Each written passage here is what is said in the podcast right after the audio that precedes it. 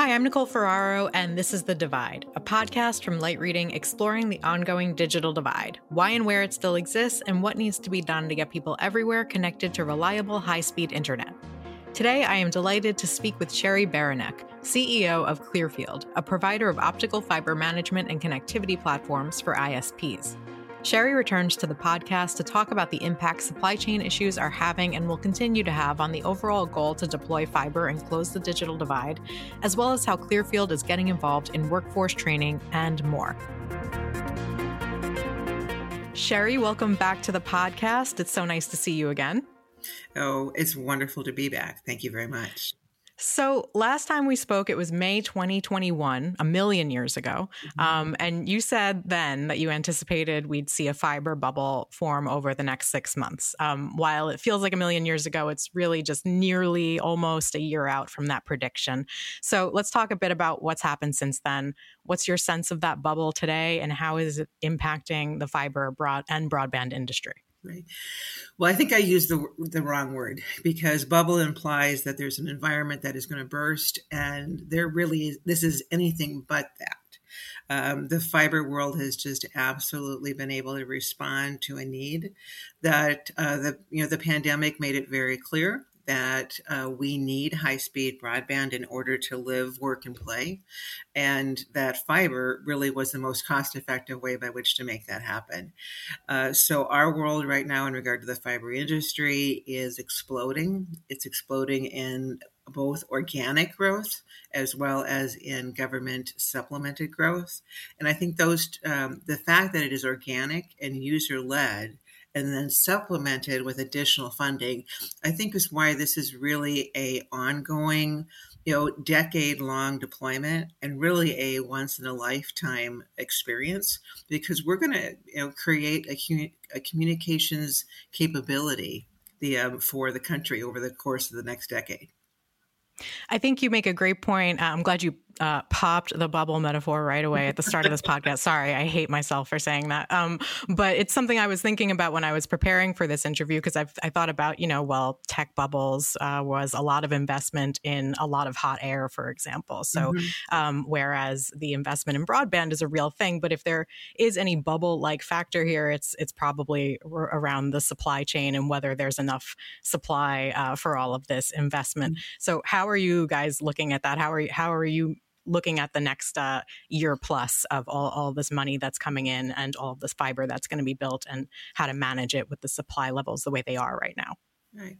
Yeah. I, I, mean, I think we, if there is a, any level of bubble that we can use, it's really a standpoint that our world, as a part of coming out of the pandemic, the, um, is a world in which there have been puts and starts and challenges, um, and because of the fact that we don't we live and work in a global economy and that global economy is not yet functioning.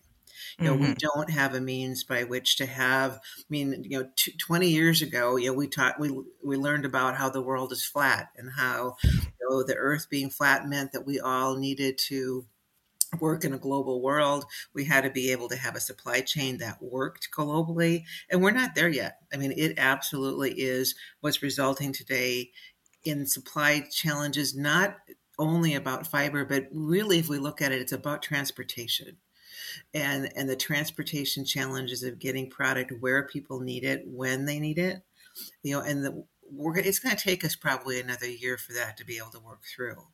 Hmm. But this isn't about you know a one year build, and and I think what I learned last year through this process was that there was this immediate you know challenge coming from you know existing customers who were recognizing how important it was and how quickly they were going to be able to how quickly they wanted to be able to respond and now i think we're identifying that we've got to work through how do we do this systematically and really look at it as not i want my fiber and i want it now but mm-hmm. how do we deal over the next decade about getting individuals who don't have any level of connectivity to better service what they're doing, and then the, those who have some level of, of, of, connectivity improve upon it.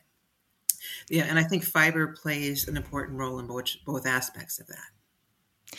So, yeah, I mean, you're talking about a, a longer term uh, problem and, and solution here with regard to how we manage supply. Um, but we're with regard to the federal funding, we're talking about you know government spending that comes with stipulations and timelines and stuff. Um, so, from what you're seeing from those grants and what you know about them, are you worried that that federal funding could end up being spent on inferior network technology because of how long it's going to take to deploy some of this fiber? No, I think we're really about a heterogeneous network and that we're going to use the right technology in the right place. In some environments, we're going to have um, uh, you know, fixed wireless, and in other environments, we're going to have fiber directly to the home and business. And both of those are good solutions, and it really is dependent upon the situation. And we're supporting you know both of those environments the um, you know, this week is uh, the, the Walla- Wispapalooza, I believe is how yeah. they they pronounce it. Um, you know, it's yes. the wireless show about the fixed wireless connectivity. And we have been supporting fixed wireless service providers uh, really for the last several years because every element of that is about getting fiber closer to consumers. And so in a fixed wireless world, we get fiber as close as we can. And then we're, you know, being able to use technology by which to improve a situation in which some people typically have no internet connectivity or what connectivity they have is very limited. And as a result, fixed wireless is an improvement and it's an improvement that can happen quickly. And I'm completely in support of that. But I also know that, you know, they're just like you know verizon and at&t have talked about being able to do fixed wireless in some parts of their network. They also know that there's other other other elements of their network that fiber to the home is absolutely going to be the only means to get the full level of connectivity that everybody's going to want. And so i think we should should support both but we also know and i think this is led through the biden administration right now that mm-hmm fiber fed broadband is the most economic environment long term. So, you know, if you are currently getting, um, I, I, mean, it is, it is so bizarre on the kinds of environments that we're seeing. I mean, my brother and sister in law live just outside of the Indianapolis um, uh, city limits. They can't even get three meg you know service connectivity. And they live in a metropolitan environment you know and our you know one's a doctor and the other one uh, you know has a phd in you know in, in chemistry working for eli lilly and they can't work from home decently. Um, and that's a metropolitan marketplace. So uh, there's a lot for us to do and i'm so excited about w- what we're doing to help that happen quickly. Um, in a in a Clearfield world, you know, what we're seeing is, you know, we're able to provide equipment that reduces the amount of labor that is necessary to deploy these solutions, both in the amount of labor as well as in the uh, skill level of the labor that is required. And it gives an opportunity for our service provider customers to get that product out there more quickly. In fact, we had an opportunity for one of our uh, tier two customers that uh, now a customer, but you know wasn't previously because they just couldn't get their fiber out fast enough, and uh, there were supply issues. They had an incumbent supplier that wasn't able to provide product, and so as a result, we had an opportunity for a field trial.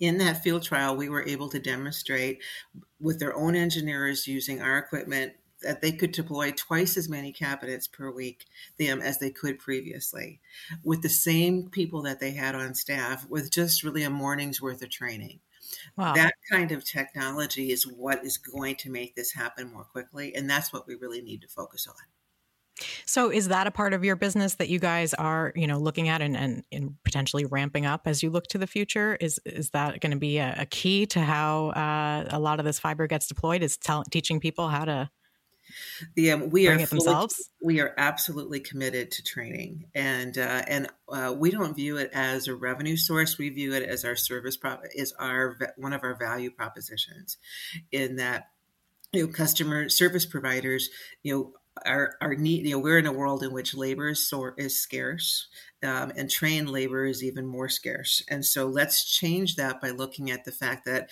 we're going to deploy fiber over the next decade. This is an amazing career opportunity for just a wide, broad slice of people. And let's commit to training both internal employees of our service provider customers as well as external contractors who have an opportunity you know, to build out this product portfolio the um, i think people service providers who are committed to not looking at just upfront capex but who are looking at truly a total cost of deployment are going to recognize that focusing on labor and being able to have uh, reduce the amount of labor in a build is what is going to be crucial to getting high speed connectivity out to their customer base you know, more rapidly.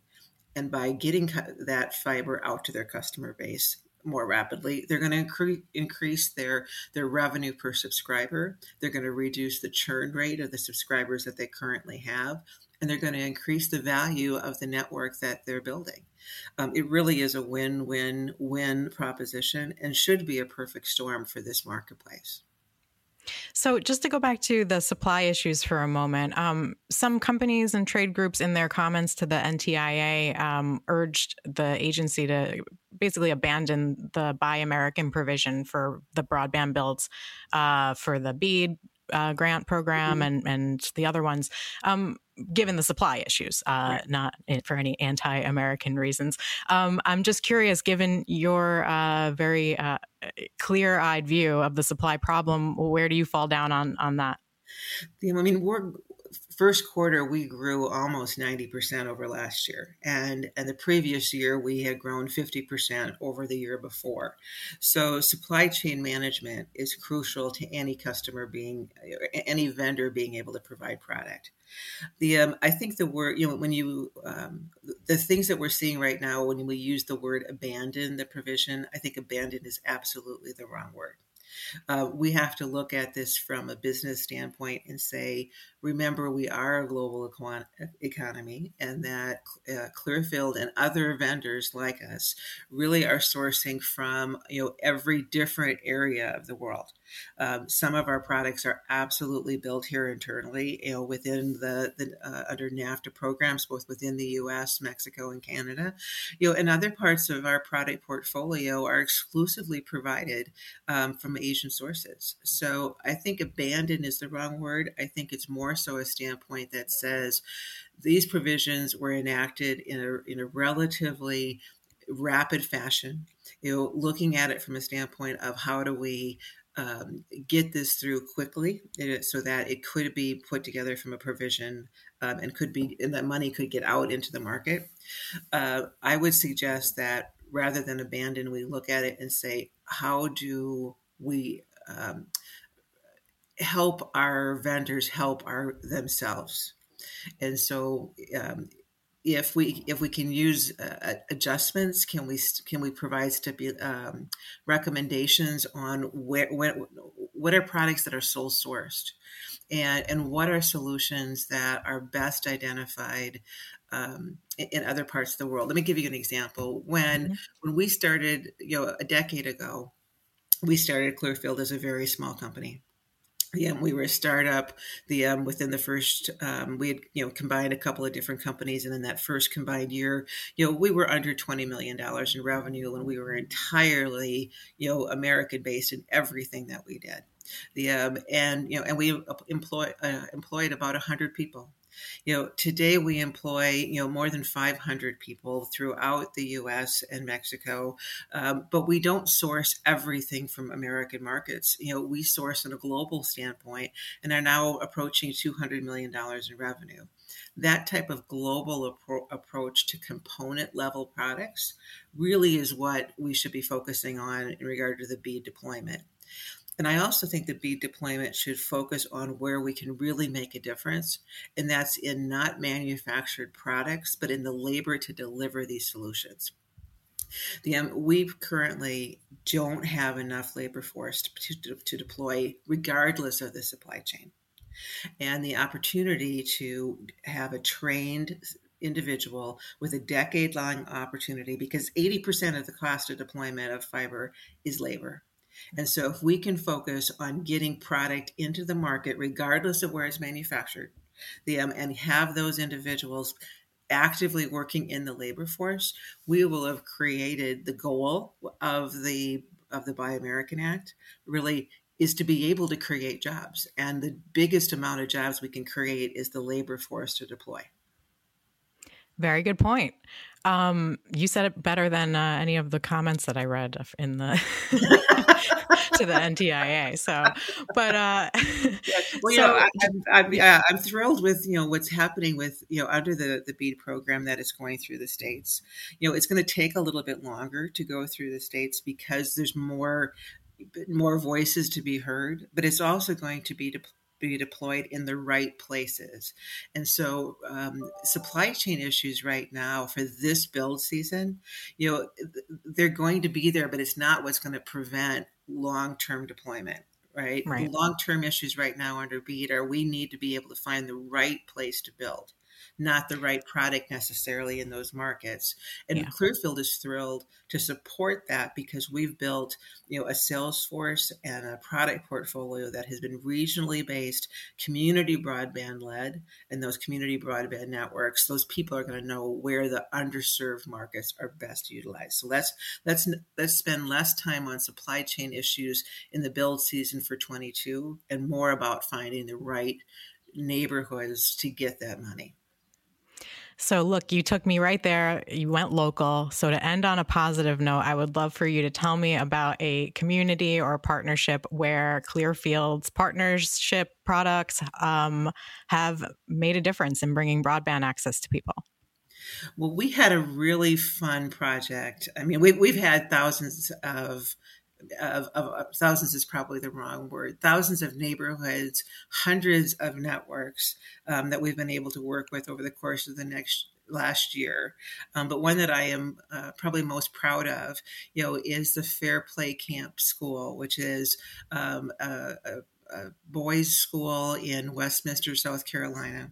Uh, this is a, a group that are is a 500 acre property in the foothills of the Blue Ridge Mountains, and this is a residential group home providing outdoor therapy to boys, you know, eight to 17 who are experiencing some emotional and behavioral challenges. The um, but the issue there is that this was a, a, a remote wilderness environment and they just didn't have the connectivity necessary in order to be able to really you know continue to communicate to you know to their homes. They weren't able to you know i mean they couldn't even take you know admissions tests into colleges and the like because there wasn't enough connectivity there to actually be able to log in. You know they couldn't provide you know health care for you know these kids um, because it was remote and they didn't have a means by which to provide tele you know telehealth um, programs. And so we were part of a program to bring fiber throughout you know this 500 acre community into the residential homes uh, that the uh, the kids and their uh, live in uh, uh, advisors, you know, were. Um, we're living in and, be part of their world. And today, you know, because of that fiber network, you know, they can communicate from to their homes. They can have a telehealth program. They can be part of a global opportunity to uh, be educate, have uh, both admissions tests as well as uh, college um, courses, you know, at the site. It's just an, ex- you know, I can't even articulate it very well because it's so exciting to see the opportunity you know, that these young men now have because of fiber. You articulated it perfectly. That was exactly the kind of story I was hoping for. Thank you for sharing it and thank you for giving me your time again today. I really enjoyed speaking with you. Well, I just um, I'm so excited about fiber and where it's going and the decade in front of us, uh, and so excited about how Clearfield can help. Thanks for letting me you know, share my story. Thank you again, Cheri, for joining me. Thank you as well to our producer, Pierre Landriau, for making this episode. Be sure to subscribe to the Light Reading Podcast for more episodes of The Divide, as well as interviews and insights from the Light Reading team. Thank you for listening. We'll see you next time.